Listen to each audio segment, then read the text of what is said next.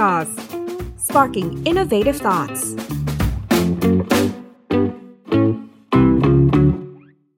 สวัสดีครับ คุณผู้ชมขอต้อนรับเข้าสู่รายการ Tech Law Talk กับผมโจอี้ชัยยุทธทาง Tech Source Media นะครับ รายการของเราเป็นโครงการความร่วมมือระหว่าง Tech Source และก็บริษัท Baker McKenzie ที่ปรึกษากฎหมายชื่อดังระดับโลกนะครับ เราตั้งใจที่จะให้ข้อมูลเกี่ยวกับเรื่องของกฎหมาย สู่คุณผู้ชมนะครับที่สนใจทำ business model แล้วก็เทรนด์ต่างๆ ของเทคโนโลยีที่มันเปลี่ยนแปลงไปอย่างรวดเร็ว แต่ว่ามันจะมีกฎหมายอะไรที่มากำกับดูแลเรื่องนี้ และควรจะรู้บ้าง เพราะฉะนั้นติดตามให้ดี โดยผ่านไลฟ์เซ c ชันดีๆ แบบนี้สัปดาห์เว้นสัปดาห์รวมถึงบทความที่สามารถติดตามอ่านกันได้ เรื่องที่วันนี้เราจะมาพูดคุยกันนะครับ เป็นเรื่องของ i n t r o t e c h หรือว่าประกันแล้วก็เทคโนโลยี มันมีเรื่องอะไรใหม่ ๆ ที่น่าสนใจ คนที่จะมาพูดคุยกับเรา 2 ท่านวันนี้นะครับ ก็คือคุณสุเมธอสิริ วิกรนะครับทนายความหุ้นส่วนหรือว่าพี่เมธแล้วก็คุณเจเรสิทธิวงศ์ซีเนียร์แอสโซเชตนะครับพี่โจ สวัสดีครับพี่เมธพี่โจสวัสดีครับผมก่อนอื่นขออนุญาตแนะนำตัวอย่างเป็นทางการหน่อยครับเริ่มจากพี่เมธแล้วกันครับได้ครับสวัสดีนะครับผมสุเมธอสิริวิกรนะครับเป็นทนายความหุ้นส่วนนะครับเอ่อดูแลรับผิดชอบในเรื่องของการควบรวมกิจการของบริษัท แล้วก็อยู่ในกลุ่มงานกฎหมายประกันภัยครับพี่โจครับ สวัสดีครับเจเรสิทธิวงศ์นะครับ ก็ทำงานที่ Baker McKenzie อยู่ในส่วนงานกฎหมายประกันภัย แล้วก็โฟกัสเรื่อง InsurTech แล้วก็ Digital Insurance ครับครับผมพี่เมธพี่โจวันนี้นะแปลกหน้าแปลกตาหน่อยเพราะว่าเป็นหนุ่มหล่อสองคนที่ผู้เชี่ยวชาญด้านกฎหมาย ชื่อเหมือนกันด้วย คนชื่อโจนี่มักจะหน้าตาดีนะครับพี่แซวครับไว้แล้วกันวันนี้เนี่ยจะชวนคุยเรื่องที่ผมเชื่อว่าหลายคนเนี่ยก็เกิดความสงสัยครับเพราะว่าเดี๋ยวนี้เนี่ยเราจะเห็นว่าเดี๋ยวนี้ซื้อประกันเราสามารถซื้อแบบออนไลน์ได้ ก็จะถามว่าเทคโนโลยีเนี่ยมันเข้ามาเปลี่ยนแปลงวงการประกันยังไงบ้างครับ ได้เลยครับ จริง ๆ อย่างที่เราทราบกันนะว่าไอ้ธุรกิจประกันมันคือการรับความเสี่ยงภัย ประกันรับความเสี่ยงภัย ไม่ว่าจะเป็นชีวิตทรัพย์สินร่างกายสุขภาพครับใช่ไหมครับความรับผิด ของที่เราใช้อุปกรณ์ต่างๆ ที่เราใช้ก็รับประกันหมด ซึ่งบริษัทเนี่ยเขาจะออกแบบดีไซน์ Product ออกมาได้เนี่ยเขาต้องมีข้อมูลมามาคิดค้นแล้วมีสถิติมาดูว่าย้อนหลังว่าความเสี่ยงภัยความน่าจะเกิดภัยอะประมาณเท่าไหร่ เพื่อที่คำนวณเบี้ยประกันออกมาได้เราจะได้ใช่หฮคุ้มกับเขาด้วยอ่าใช่ ซึ่งซึ่งอันเนี้ยเป็นมันมันเป็นมันเป็นธุรกิจที่ที่ rely on ข้อมูลค่อนข้างเยอะ ซึ่งในอดีตเนี่ยการเข้าถึงข้อมูลค่อนข้างจำกัด เหมือนกว่าจะได้ข้อมูลมาเนี่ยอาจจะต้องไปทำเซอร์เวยสัมภาษณ์อืมแล้วก็เก็บรวบรวมสถิติครับความน่าจะเป็นเพราะฉะนั้นบริษัทใหญ่ๆ ที่มีธุรกิจมาอย่างยาวนานเนี่ยจะค่อนข้างได้เปรียบเพราะว่าเขามีมี Data เยอะ Data เยอะอ่แต่ว่าปัจจุบันเนี่ยอย่างที่เราทราบมันเป็นโลกของข้อมูลครับมันแบบข้อมูลมันมาจากหลายช่องทางเต็มไปหมดเลยอืมแล้วก็มาจากหลายมิตินะครับแล้วก็ข้อมูลมันเชื่อมถึงกันหมดนะครัครับแล้วก็ค่อนข้างเรียลไทม์ด้วยอืมอย่างไออุปกรณ์ device ต่างๆ ที่เราใช้เนี่ย ก็เก็บข้อมูลของเราตลอดเวลาใช่ไหมฮะพวกเนี้ยพอมันพวกนี้มันมันมันเกิดมันเป็นผลพวงมาจากที่เราเรียกว่ามันเป็น Internet of Things ครับคือมีอินเทอร์เน็ตอยู่ในทุกอย่างทุกอย่างเออใช่ไหมฮะเพราะฉะนั้นมันทำให้ข้อมูลมันเข้าถึงกันหมด แล้วก็เรียลไทม์มากยิ่งขึ้น แล้วก็ตัว AI เองเนี่ยเทคโนโลยี AI ที่มันพัฒนาจาก Machine Learning เนี่ยมันกลายตอนนี้มันเป็น Deep Learning แล้ว มันเริ่มเรียนรู้พยายามจะเรียนรู้วิธีการคิดของมนุษย์มากยิ่งขึ้นนะครับมันก็เลยตอนนี้มันก็พัฒนาไปค่อนข้างดียิ่งขึ้นเรื่อยๆใช่ไหมครับเหล่านี้มันเลยทำให้ พวกการทำพวก Big Data Analytics ต่างๆเนี่ยมันเริ่มมีประสิทธิภาพมากยิ่งขึ้น แล้วก็ได้ผลลัพธ์ที่ค่อนข้างแม่นยำมากยิ่งขึ้นครับซึ่งผลก็คือว่าทางบริษัทเนี่ยพอการที่มี Big Data Analytics ที่ดีเนี่ยอืมเขาก็เอาไปดีไซน์ Product ให้เหมาะความต้องการของผู้บริโภคอืมได้ได้ได้ได้ตรงตามต้องการมากยิ่งขึ้น แล้วก็ราคาเบี้ยประกันเนี่ยเขาก็สามารถที่จะดีไซน์ให้มัน competitive มากยิ่งขึ้นครับหรือบางครั้งเนี่ยเขาอาจจะ personalize ตัวค่าเบี้ยเนี่ยอืมแล้วแต่คนได้อย่างพุทธ โจอี้อยากจะแบบซื้อประกันนี้เขาก็อาจจะครับเขาเขามีเขาอาจจะมีข้อมูลของโจอี้แล้วว่า ลักษณะนิสัยเป็นคนแบบไหนเป็นคนแบบไหน ความเสี่ยงน่าจะเป็นแบบไหนเออชอบถูกหรือว่าแพงอ่าการขับรถประมาณยังไงครับเขาอาจจะดีไซน์ personalize อืมค่าเบี้ยสำหรับโจอี้ได้ โดยครับแบบเบสออนจาก Data ที่เขามีนะครับอืมแล้วรวมถึงว่าวิธีการเคลมโปรเซสอะไรต่างๆเนี่ยมันก็ค่อนข้างได้อย่างรวดเร็วมากยิ่งขึ้นและมีประสิทธิอ๋อภาพหมายถึงว่าเราเคลมออนไลน์กันได้แล้วเคลมออนไลน์เคลมออนไลน์ได้อยู่แล้วสุนะดยอดตอนนี้ครับแล้วมันครับแต่แล้วแล้วต่อไปเนี่ยมันจะเร็วมากยิ่งขึ้น เพราะว่าเอ่อ การที่ข้อมูลมันเชื่อมถึงกันเนี่ยมันก็ลดภาระขั้นตอนในการที่ต้องมาซับมิ t เอกสารพ o ูฟว่าเกิดความเสียหายอะไรบ้างอ๋อเขาอาจจะเช็คกันข้างในหลังบ้านได้เรียบร้อย แล้วแบบนี้ผมแอบถามว่า สมมุติว่าถ้าอนาคตเกิดอุบัติเหตุรถชนขึ้น เรายังต้องโทรเรียกประกันอยู่ไหมครับ ผมคิดว่ามันมันอาจจะ ถ้าในอนาคตเนี่ยเดี๋ยวเดี๋ยวทางคุณโจก็อาจจะยกตัวอย่างให้ฟังได้ผมว่ามันน่าจะไม่จำเป็นต้องโทรเรียกไม่อาจจะไม่ต้องมี surveyor มาแล้วกล้องต่างๆ ที่มันอยู่ในรถเนี่ยมันอาจจะแค่ถ่ายรูปแล้วก็ลิงก์เข้าไปที่ที่ระบบได้เลย ดีมากเลยเพราะไม่งั้นแบบทุกวันนี้ก็จะเสียเวลาเนาะรอกว่าประกันจะมารถติดโอคนด่า แทบจะทั้งถนนเลยครับ และในมุมของพี่โจครับ จริง ๆ เทคโนโลยีอะครับในมุมที่ผมอยากพูดถึงก็คือ มันมาช่วยเสริมในเรื่องของความเข้าใจในเรื่องผลิตภัณฑ์ประกันภัยนะครับ คือย้อนไปสมัยก่อนเนี่ยเราจะรู้สึกว่าประกันเป็นอะไรที่เข้าใจยากแล้วก็ไกลตัวมาก พอมีเทคโนโลยีเนี่ยมันเหมือนเข้ามาเชื่อมให้ผู้ประกอบการเนี่ยครับกับลูกค้าอย่างเราเราเนี่ยเข้าใจมันมากขึ้นว่าเฮ้ยจริง ๆ มันไม่ใช่แค่ซื้อเพื่อลดหย่อนภาษี หรือว่าแบบทิ้งเงินที่มีไว้ให้คนข้างหลังเหมือนโฆษณาที่เราเคยเห็นสมัยก่อนจริงๆมันมากกว่านั้นมันเป็นแมคคาใช่ใช่ดูแล้วก็แบบดูแล้วก็แบบซึ้งใช่ไหมครับแต่ว่ามีทองใช่ แต่ปัจจุบันเนี่ยจริง ๆ คือ มันผลิตภัณฑ์ประกันภัยมันทำหลายอย่าง ทั้งบริหารจัดการความเสี่ยงนะครับ ลงทุน แล้วก็จริง ๆ มันแท็บไปกับไลฟ์สไตล์ของเรา ในไม่ว่าเราจะทำอะไรก็ตามอย่างเงี้ยครับ คือแล้วผมคิดว่าเวลาที่เราเข้าใจว่าผลิตภัณฑ์ประกันภัยเนี่ยหรือวงการประกันภัยมันคืออะไรปุ๊บเราจะมองมันไม่เหมือนเดิม ผมยกตัวอย่างนะครับว่าในอนาคตถ้าถ้าคุณโจอี้ตื่นขึ้นมาเนี่ยครับอาจจะคิดแล้วว่าวันนี้อยากไปทริปอยุธยาใช่ไหมครับ ด้วยความที่เรามี device ต่างๆนะครับทั้งติดตัวเราแล้วก็ทั้งที่ติดที่รถเป็น telematics คือมันอาจจะคำนวณมาได้เลยว่าความเสี่ยงในการเดินทางของโจอี้เนี่ยวันนี้เป็นเท่าไหร่นะครับ แล้วก็มันจะลิงก์ในเรื่องของการคำนวณเบี้ยประกันภัยให้เหมาะสม คือไม่ต้องจ่ายเยอะเกินไปนะครับ ขึ้นอยู่กับพฤติการการใช้ของเราสถานการณ์สภาพแวดล้อมด้วยอย่างเงี้ยครับ ก็เป็นตัวอย่างที่ที่ก็อาจจะอาจจะมีการกำหนดว่าเส้นทางที่ควรจะไปคือเส้นทางนี้เบียดออนจากข้อมูลที่เขามีทั้งหมดมีความเสี่ยงมากแค่ไหนอ่าเพราะว่าเขาข้อมูลอย่างที่บอกว่าพอมันลิงก์มันอาจจะลิงก์ไปถึงข้อมูลทางสัญญาณจราจรถนนต่างๆ มันมีประมวลความเสี่ยงแล้วว่าสถิติใช่ใช่ครับหรือมากมากกว่านั้นถ้าเอาให้ไกลตัวยิ่งขึ้นนะครับทางเมืองนอกครับก็จะมีบริษัทประกันภัยหรือ InsurTech เหมือนกันที่คล้ายๆ อยากจะทราบข้อมูลส่วนตัวของเรา ไม่ใช่ในแง่ที่ไม่ดีนะครับ แต่ว่าในแง่ที่ว่าปัจจุบันทำงานอะไร รายได้เท่าไหร่แพลนอยากจะมีครอบครัวเมื่อไหร่ อยากจะมีลูกกี่คนอย่างเงี้ยครับ แล้วเขาสามารถที่จะเอาข้อมูลพวกนั้นนะครับ ที่เป็น planning ของชีวิตเราครับ มาทำ data analytics แล้วก็ออกแบบผลิตภัณฑ์ประกันภัยที่เหมาะสมกับเราทั้งในระยะสั้นและในระยะยาว เพราะฉะนั้นคือเราจะมองเราจะมอง Product ประกันภัยเปลี่ยนไปละ ไม่ใช่เหมือนกับว่าการจะไปซื้อเสียเงินก้อนใหญ่ๆ ไปให้กับบริษัทประกันภัย แต่ว่าเป็นแมคานิซึมในการทำให้เรามั่นใจว่าในอนาคตเนี่ยไม่ว่าเกิดอะไรก็ตามคือเรามีคนที่ดูแลเราอยู่อย่างเงี้ยครับก็เป็นการเปลี่ยนมุมมองในการมองมองธุรกิจประกันภัยเพิ่มความสะดวกสบายให้กับลูกค้ามากขึ้นด้วยเนาะใช่ครับ แต่อีกหนึ่งมุมก็มีความน่ากลัวเบาๆที่ว่าโอ้โหรู้ ใจเราขนาดนั้นใช่ครับใช่ใช่ก็มันถึงว่ามันก็มีอาจจะมีมุมมุมที่ต้องมองในเรื่องของกฎหมายข้อมูลเพราะเพราะอย่างที่บอกว่าเป็นธุรกิจที่ใช้ข้อมูลเยอะการใช้ข้อมูลก็ต้องเป็นไปด้วยความระมัดระวัง อย่างที่อาจจะทราบกันอยู่แล้วว่าตกฎหมาย PDPA ที่จะมีผลวันที่ 1 มิถุนาเนี่ยอันนี้ก็ก็จะเป็นตัวที่จะมากำกับดูแลกันเรื่องการใช้ข้อมูลครับผม ครับโอเค ทีนี้มาถามถึงเทรนด์ Introtech ที่น่าสนใจบ้าง มีอะไรบ้างครับ แนะนำให้ฟังหน่อย ได้ครับ คือเท่าที่เราคุยกับกับผู้ประกอบการด้วยจริงๆเนี่ย player ไม่ว่าจะเป็นในแง่บริษัทประกัน หรือหรือเป็นโบรกเกอร์ agent ก็ตามเนี่ยที่อยู่ใน value chain ของธุรกิจประกันเนี่ยเดี๋ยวนี้เขาให้ความสำคัญในการลงทุนในระบบที่เรียกว่าเป็น hyper automation ไอ้ hyper automation เนี่ยมันเป็น combination ระหว่างตัว machine learning AI แล้วก็ตัว robotic process automation คือ basically มันคือการที่พยายามที่จะ automate ระบบการทำงานในองค์กรเนี่ยให้ได้มากที่สุดเท่าที่จะทำได้ วัตถุประสงค์เขาคือว่าเขาก็อยากจะอันที่หนึ่งคือเพิ่มประสิทธิภาพแน่นอน ประสิทธิภาพในการทำงานให้มันให้มันรวดเร็วมากยิ่งขึ้น แล้วก็ขจัดขั้นตอนที่มันยุ่งยากและซ้าซ้อนบางทีในในในในถ้าถึภาพการทำงานของประกันเนี่ยมันมีหลายหน่วยงานมากๆเลย มันมีตั้งแต่ อย่างที่คุณโจบอกว่าถ้ามันมีเคลมต้องโทรไปหา surveyorเขาติดต่อกันภายในวิ่งมานู่นนี่นั่น ส่งไปที่หน่วยงานเคลม verify ข้อมูล บางทีมันซ้ำซ้อนโดยไม่จำเป็น พอมันมีพวก automa- automation เข้ามาปุ๊บเนี่ยมันมันสามารถกำจัดขั้นตอนที่มันซ้ำซ้อนได้เล็กตรงได้เล็กตรงได้เลยใช่ครับได้เลย แล้วก็การจ่ายการการจ่ายเคลมอย่างเงี้ยมันมันก็จะง่ายยิ่งขึ้นอย่างเช่น ไม่ต้องรอนานแล้วไม่ต้องรอนานแล้วคือเดี๋ยวนี้ถ้าถ้ายกตัวอย่างเห็นได้ชัดอย่างพวกประกันประกันภัยการเดินทางนะฮะเราเราซื้อประกันเดินทางเนี่ยพวก flight delay หรือกระเป๋าหายเนี่ยแต่ก่อนเนี่ยเราจะต้องส่งข้อมูลบอกว่า ไฟไปเดินทางเมื่อไหร่ยังไงไหนหลักฐานการเดินทางนู่นนี่นั่นใช่ไหมครับเดี๋ยวนี้พอเราบอกว่ามันมี flight delay เกิดขึ้นแล้ววันนี้ซึ่งเราซื้อปุ๊บเนี่ยจริงๆเราไม่ต้องทำอะไรเพิ่มเติมแล้วเขารู้หมดแล้วว่าว่ามันมี flight delay จริงหรือเปล่าเขาเช็คกันได้ทั้งหมดเพราะฉะนั้นเราก็จ่ายเงินเขาก็จะจ่ายเงินเข้าบัญชีเราทันทีได้รวดเร็วขึ้นขึ้นดีมากเลยครับโอ้โห นี่ผมนึกถึงอีกอย่างหนึ่งที่อย่างที่พี่โจเล่าให้ฟังว่าแบบเออมันจะมีการคำนวณว่า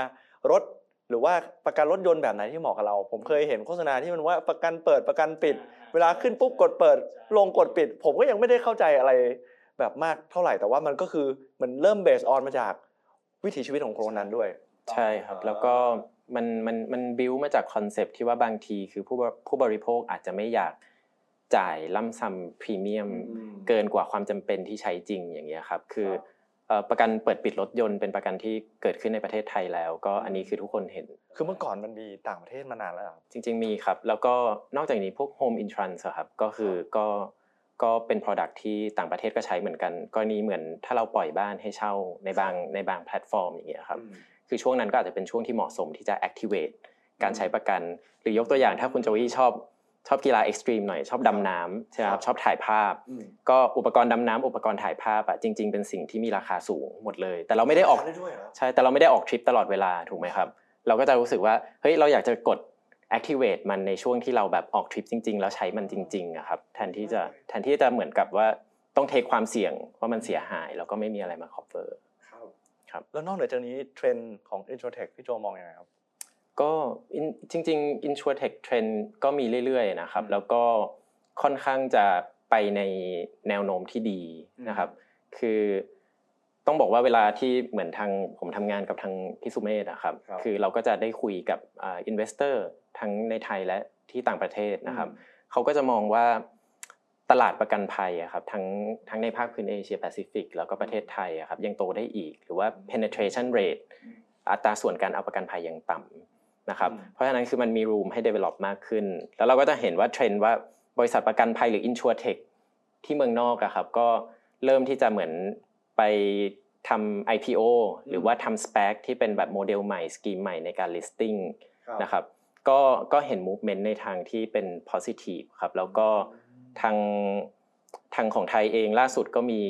support ในเรื่องของ SME นะครับในการทำ live exchange นะครับที่เป็นกฎล่าสุดที่ออกมาเหมือนกันก็ ระดมทุนช่วยเหลือ SME แล้วก็ tech firm ต่างๆครับก็เป็นนิมิตหมายที่ดีครับ แล้วก็น่าจะเป็นช่วงเวลาที่น่าตื่นเต้นสำหรับ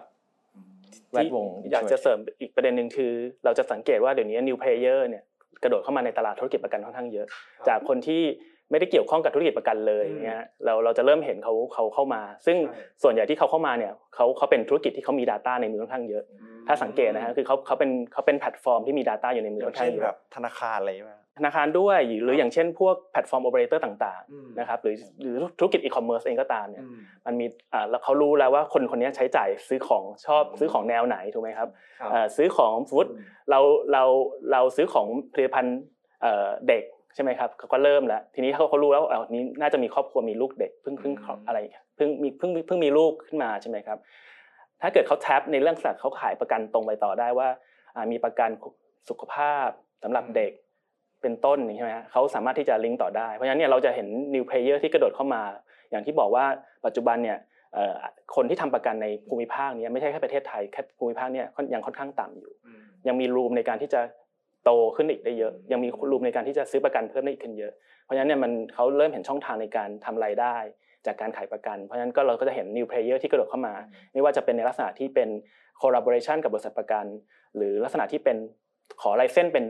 เป็นในหน้าประกันขายประกันเองเลยก็ตามนะก็จะเริ่มมีเยอะขึ้นเรื่อยๆ อย่างที่บอกว่าจะมี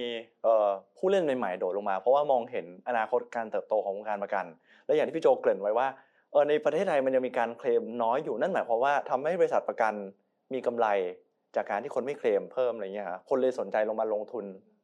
จริงๆ อาจจะคลไฟนิดนึงว่าคิดว่าประเทศไทยมีอัตราส่วนเอาประกันก็ซื้อประกัน อาจจะยังน้อยอยู่นะครับคือจริง ๆ เราซื้อเราซื้อเรื่อยๆแหละจำนวนประชากรเลยใช่ใช่เราเราซื้อเรื่อยๆในเชิงแบบ ถ้าเป็นพนักงานออฟฟิศก็จะลดหย่อนภาษีใช่ไหมครับ ผมแล้วก็แบบประกันชีวิตบ้างแต่จริงๆอะครับผลิตภัณฑ์ประกันภัยเหมือนอย่างที่ผมเล่าให้ฟังว่ามัน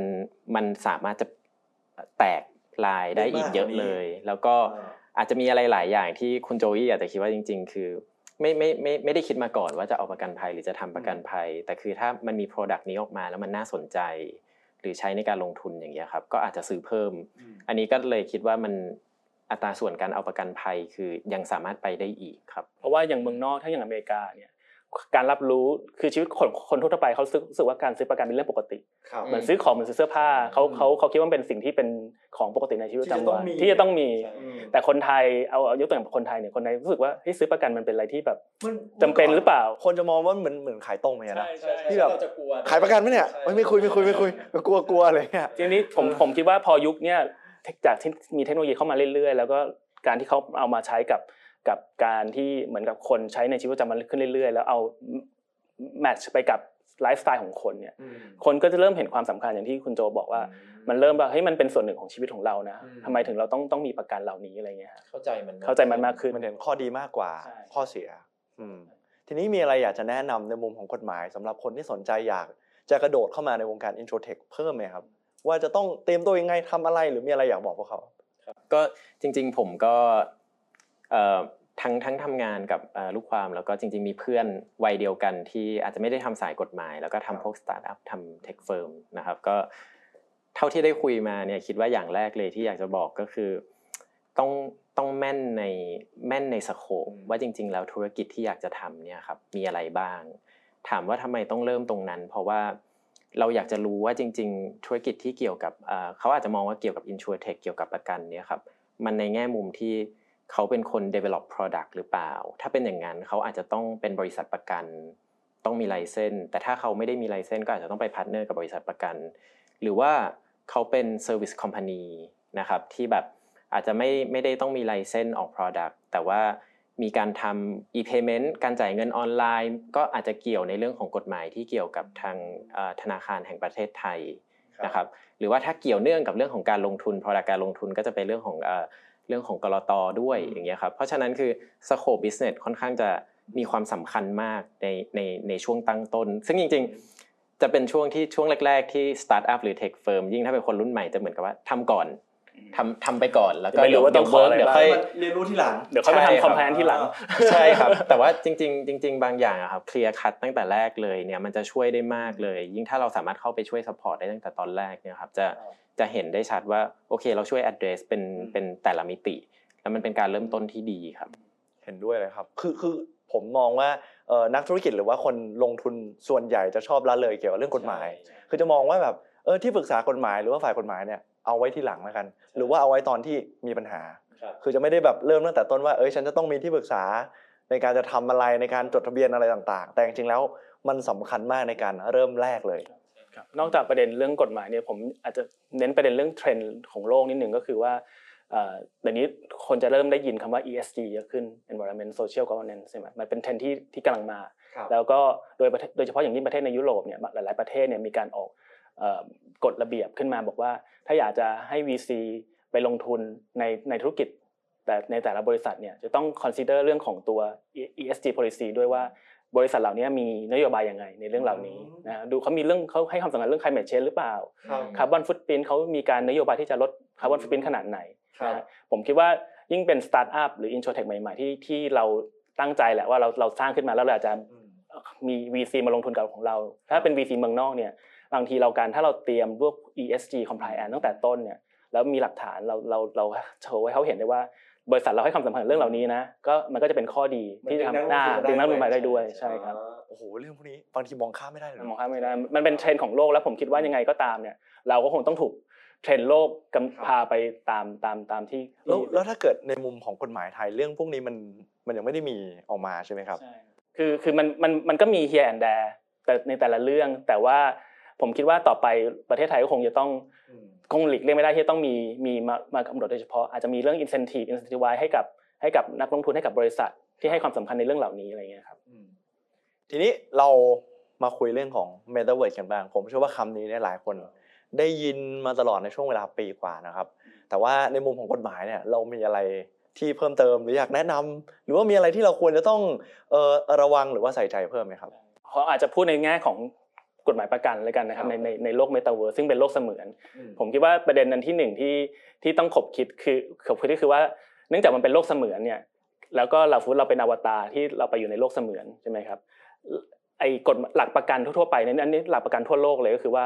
เราจะทำประกันได้เราต้องมีส่วนได้เสียที่เรียกว่า insurable interest ก่อนพูดง่ายๆคือเราต้องเป็น มีส่วนได้เสียเพียงพอว่าเรามีส่วนได้เสียในทรัพย์สินที่เราจะเอาประกัน อันนี้คือเป็นหลักการที่ว่าเราถึงสามารถทำประกันได้เพราะฉะนั้นก็คำถามคือว่าแล้วไอ้สิ่งในในในเมตาเวิร์สที่เราเข้าไปเนี่ยเอ้ยเรามีส่วนได้เสียในในในสิ่งที่เราอยากจะทำหรือเปล่าใช่ไหมอันนี้ก็เป็นประเด็นที่ต้องต้องต้องต้องต้องคิดกันต่อรายละเอียดเยอะมากเลยนะครับซึ่งซึ่งจริง ๆเขาก็อาจจะเถียงว่าเอ้ยก็ก็มีเพราะว่าฉันก็เสียเงินซื้อนะครับอ่าฉันเป็นเจ้าของเป็นกรรมสิทธิ์อยู่ในในโลกเมตาเวิร์สไปซื้อที่ในนั้นอ่าซื้อที่ในนั้นก็ก็ก็อาจจะมีส่วนได้เสียได้ ทีนี้ประเด็นต่อไปที่ต้องพิจพิจารณาคือว่าแล้ว regulator ที่จะมากำกับเนี่ยอืมเอิ่มขอบเขตของ regulator เนี่ยมันมันมันไปถึงขนาดไหนใช่ไหมครับการที่มันเป็นโลกเสมือนปุ๊บเนี่ย regulator เมืองไทยอย่างคอปพออย่างเงี้ยครับจะจะมีอำนาจเข้าไปกำกับอ๋อดูแล การขายประกันในโลกเสมือนหรือเปล่าใช่ไหมฮะโอ้โหซึ่งซึ่งเอ่อก็อาจจะมองได้ว่าถ้าเอากฎหมายปัจจุบันอย่างเช่น การทำการจะขายประกันในเมืองไทยให้ให้กับคนไทยเนี่ย ต้องต้องเป็นได้รับ license จากคปภ. ก่อนนะครับให้license ในการดำเนินธุรกิจประกันภัย ถึงจะขายประกันที่ให้กับคนไทยได้ ทีนี้พอไปอยู่ในโลกเมตาเวิร์สเนี่ยก็มองว่าอ่าก็หลักการเดียวกัน ถ้าถ้าอยู่จะจะขายประกันในเมตาเวิร์สให้กับคนไทยเนี่ยก็จะอาจจะก็อาจจะมองได้ว่างั้นคุณก็ต้องมี license ในการประกอบธุรกิจก่อน จากจาก regulator ในเมืองไทย ถึงจะขายประกันให้กับคนไทยได้ แต่คำถามก็คือว่าแล้วเราจะรู้ได้ไงว่าอวตารตัวนั้นเนี่ยเป็นเป็นคนไทยครับ ใช่ไหมบางทีบางทีมันอาจจะไม่ได้บอกเพราะบางทีผมเข้าใจว่าเราคงไม่จำเป็นต้องบอกว่าเราเป็นคนไทยครับมันก็จะมีประเด็นที่ต้องถกถกเถียงกันอยู่อืมว่ามันว่ามันจะเข้าข่ายว่าจะต้องเป็นต้องคอมพลายตามกฎหมายไทยหรือเปล่าผมว่านี่แต่ว่านี่เป็นเหมือนกับเป็นเป็นเรื่องที่ที่โลกเขาต้องมามีมีมติร่วมกันข้อสรุปร่วมกันใช่ใช่เพราะมันผมว่าอย่างที่พี่เมนบอกว่ามันจะมันจะมีประเด็นถกเถียงอีกเยอะมากเลยแล้วก็รายละเอียดต่าง ๆ ที่แบบ เอออันอันนี้ยังไง อันนี้จะเป็นยังไงอันนี้เอาแล้วเนี่ยล่ะคือมัน แล้วมันหลายหน่วยงานด้วย ค่อนข้างค่อนข้างละเอียดอ่อนครับ คือถ้าครับมองลึกลงไปในมุมกฎหมาย ก็จะเหมือนกับว่าปกติบริษัทประกันเวลาจะเปิดสาขาต้องได้รับอนุญาตตามพระราชบัญญัติประกันชีวิตและวินาศภัยใช่ไหมครับ การไปมีสาขาใน Metaverse เนี่ยคือ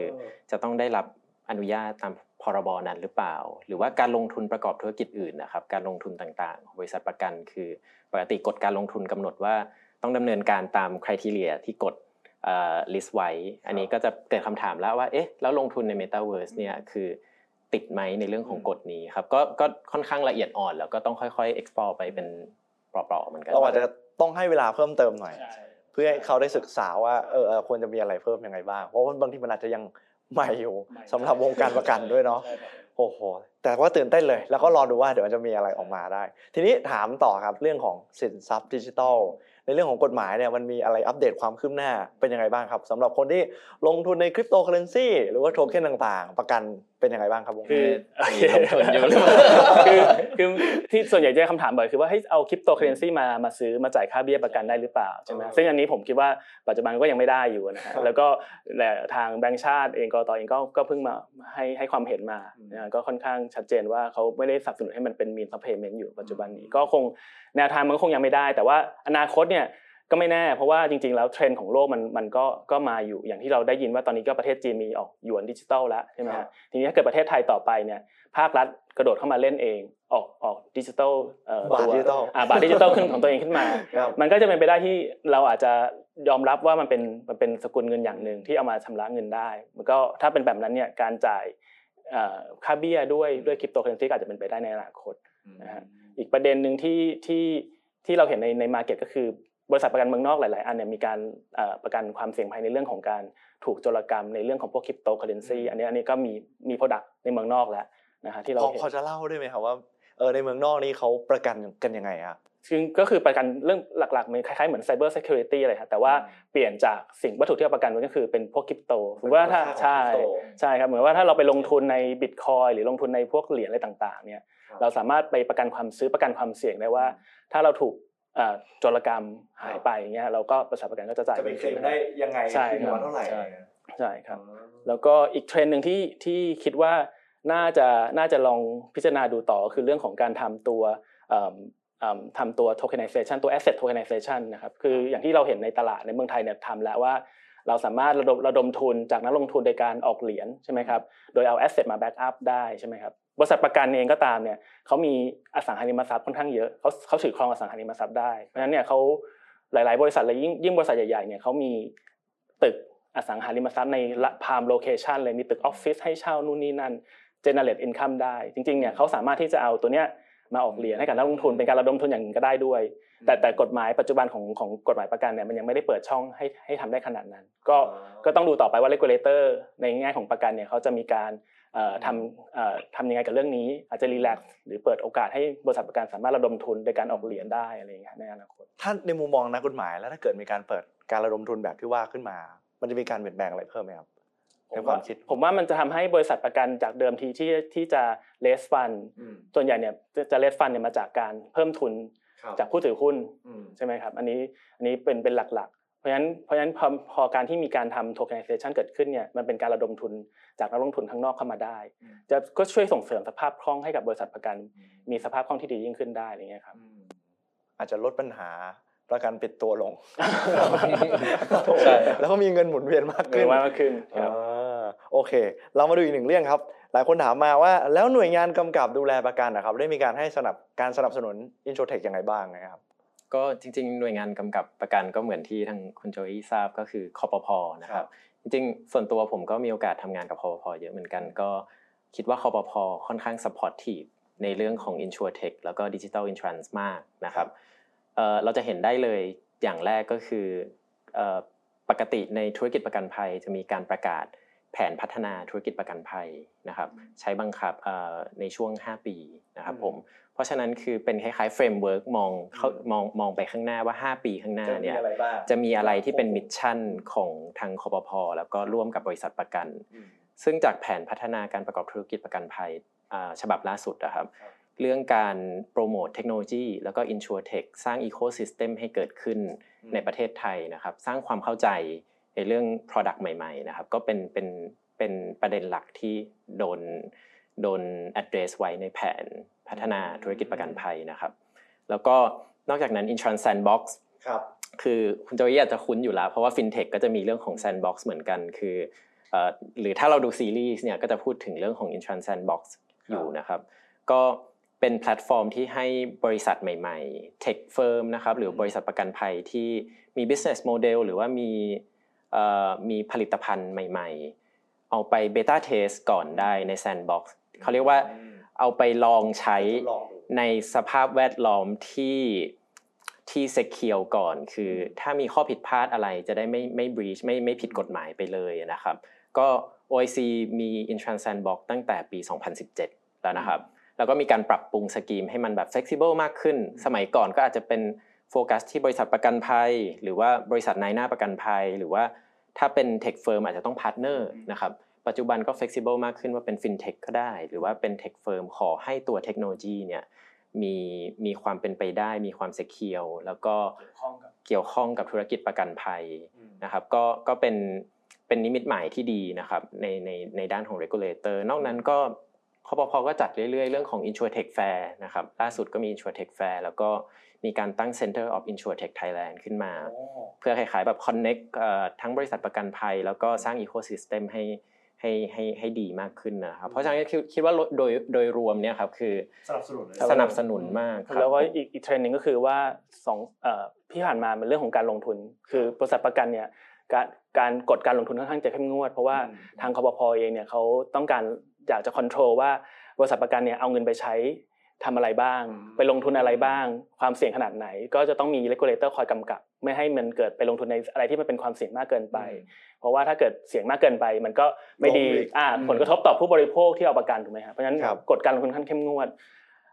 ปัจจุบันเนี่ยมีการรีแลกซ์ในเรื่องของการลงทุนเรื่องของ Insurtech ก็คือมีการออกกฎมาโดยเฉพาะบอกว่าถ้าอยากจะไปลงทุนใน Insurtech เนี่ยอันนี้โอเคทำได้ แล้วก็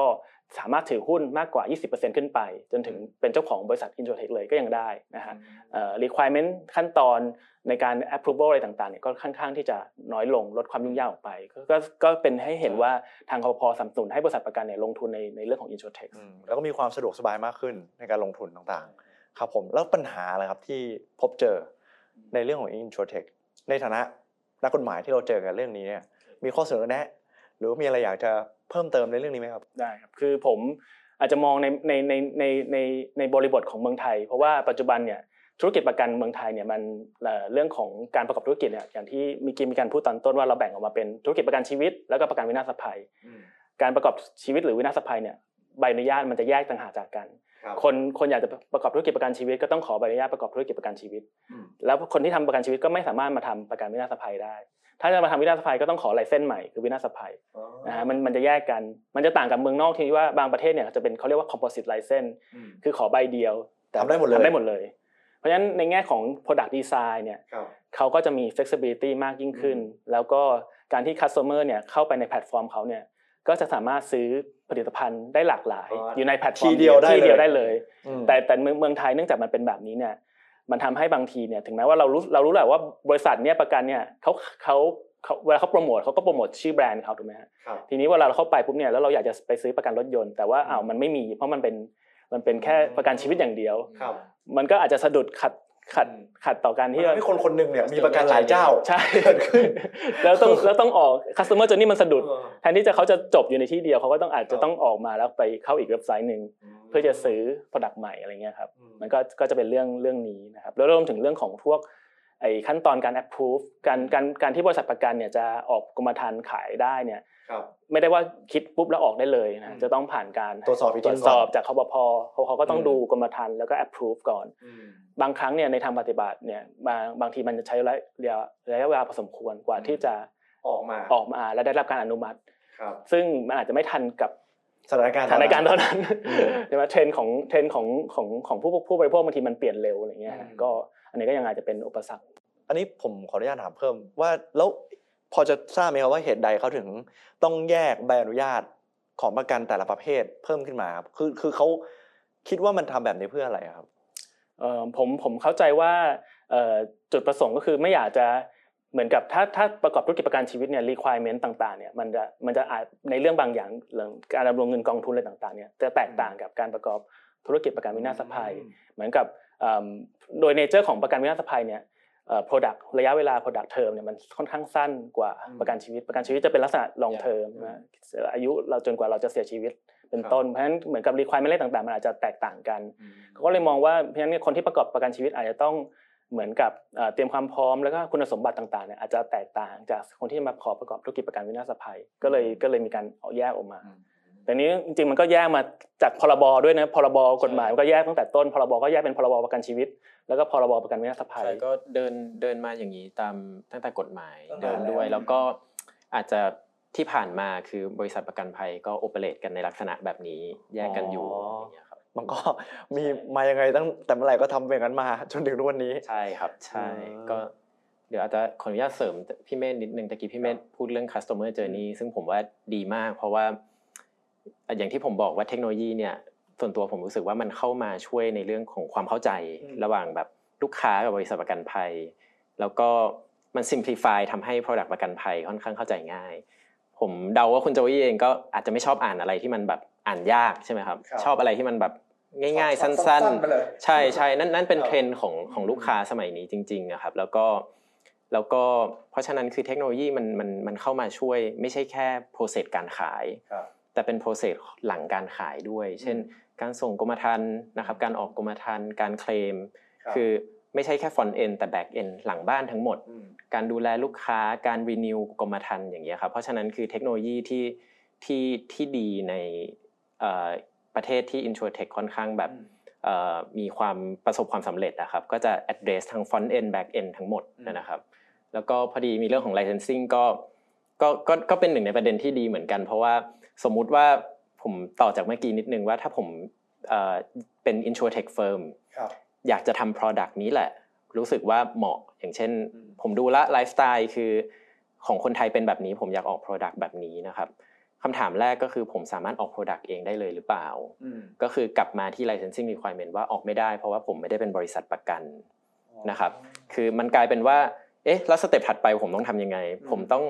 เดินไปหาบริษัทประกัน เพื่อ partner หรือเปล่ากับบริษัทประกันว่าอ๋อช่วย design product นี้ขึ้นมาหน่อยเอาไอเดีขงเราไปให้เขาใช่ครับแล้วก็เหมือนกันใช่ครับร่วมมือกันคิดคิดในเรื่องของใช่เอ่อในเรื่องเบี้ยประกันภัย แล้วก็ pricing model product feature ทุกอย่างอย่างเงี้ยครับ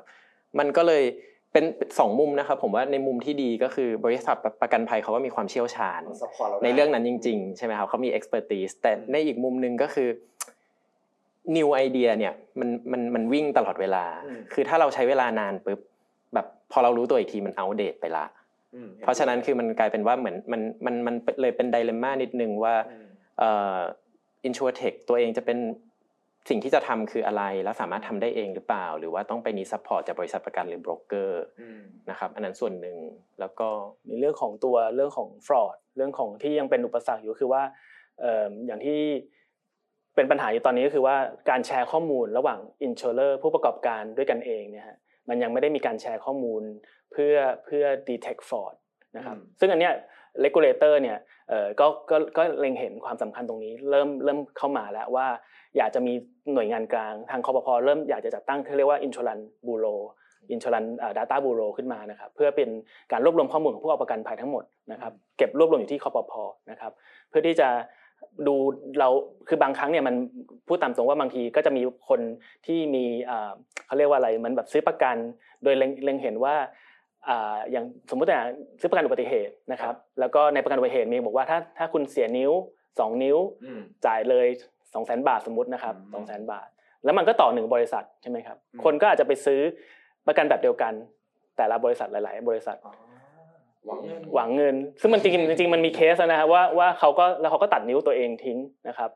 ทำทำให้ทำให้เป็นเหมือนอุบัติเหตุ แล้วเพื่อที่จะเคลมได้ได้ทุก ๆ บริษัท อันนี้ก็เรียกว่าเป็นการฟรอดแบบหนึ่งนะฮะซึ่งการที่มันไม่มีข้อมูลที่มันแชร์กันเนี่ยคือข้อมูลตรงกลางที่เก็บรวบรวมว่าคนคนนี้ซื้ออะไรไปบ้างใช่ครับใช่ครับมันก็มันก็ทำให้ detect หรือการการ prevent ตัวตัว สิ่งที่จะมีฟอร์ดเนี่ยมันค่อนข้างยาก แล้วเวลาเราเราไปเคลมค่ารักษาพยาบาลต่อโรงพยาบาลเนี่ยจริง ๆเนี่ยบริษัทประกันเนี่ยที่ที่ไม่ได้สมมติผมซื้อบริษัทประกันหนึ่งแล้วผมไปเคลมเคลมโรงพยาบาลนี้แล้วเนี่ยแล้วผมมีอีกบริษัทประกันหนึ่งเนี่ยผมผมก็ไปเคลมอีกโรงพยาบาลหนึ่งมันไม่ได้เชื่อมกันนะครับว่าผมไปเคลมโรงพยาบาลนี้แล้วแล้วผมจะมาเคลมโรงพยาบาลนี้ไม่ได้อะไรเงี้ยคือมันมันมันมันยังมันยังมีช่องว่างอยู่ตรงนี้ ซึ่งตรงนี้คอปพอเขาเริ่มเข้ามาพยายามที่จะปรับปรุง และเพื่อใช่ครับใช่ครับ เดิมทีมันต้องอย่างที่เคยอาจจะดูในหนังว่าจะต้องมีนักสืบใช่ไหมฮะในหนังประกันเวลาเคมประกันมันจะมีนักสืบนักสืบประกันมาดูว่าคนนี้มันมันเคไม่มีไม่มี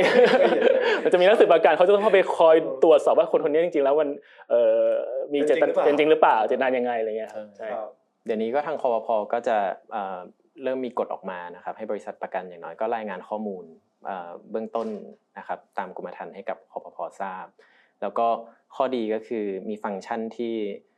สมมติผมซื้อกรมธรรม์ถืออยู่หลายกรมธรรม์เนี่ยครับสามารถที่จะพิมพ์ใน Line Official นะครับแล้วก็เข้าไปกรอกข้อมูลชื่อตัวเองนะครับแล้วก็ออกมาว่าเป็นสรุปว่าตอนนี้คือกรมธรรม์ผมมีอะไรบ้าง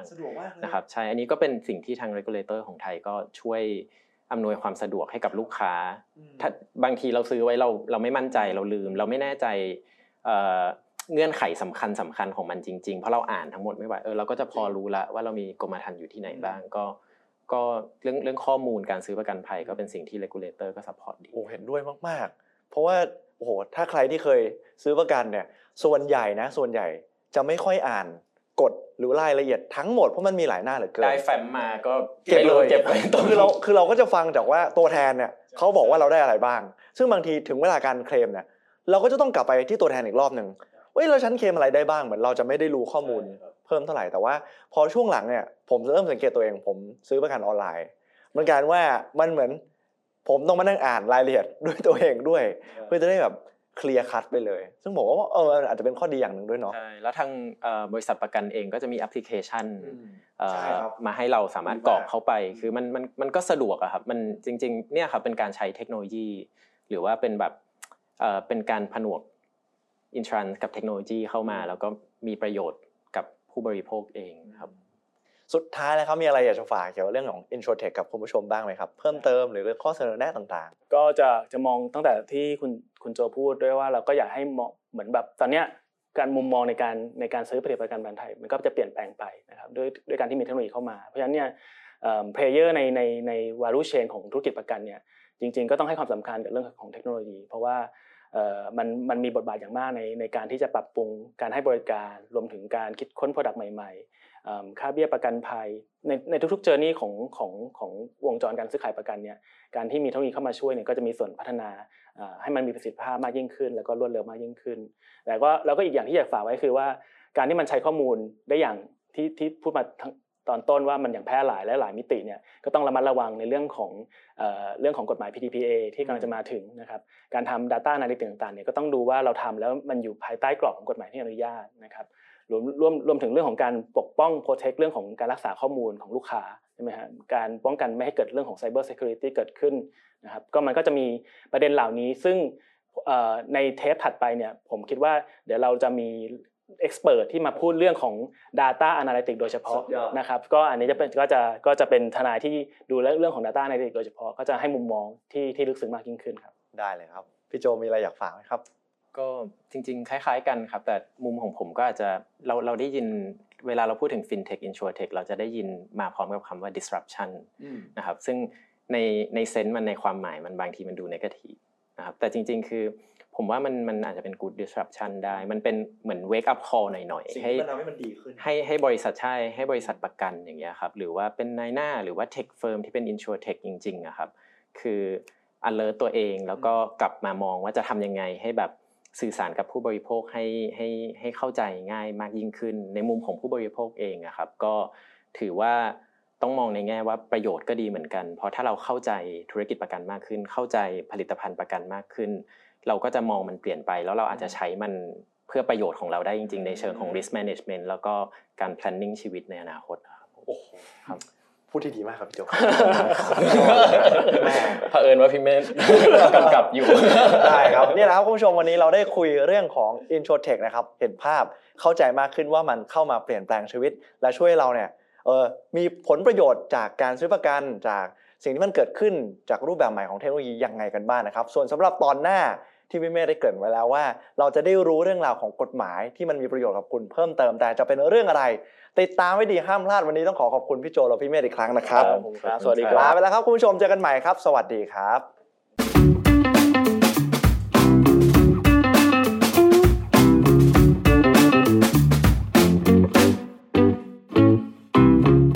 Sauce, sparking innovative thoughts.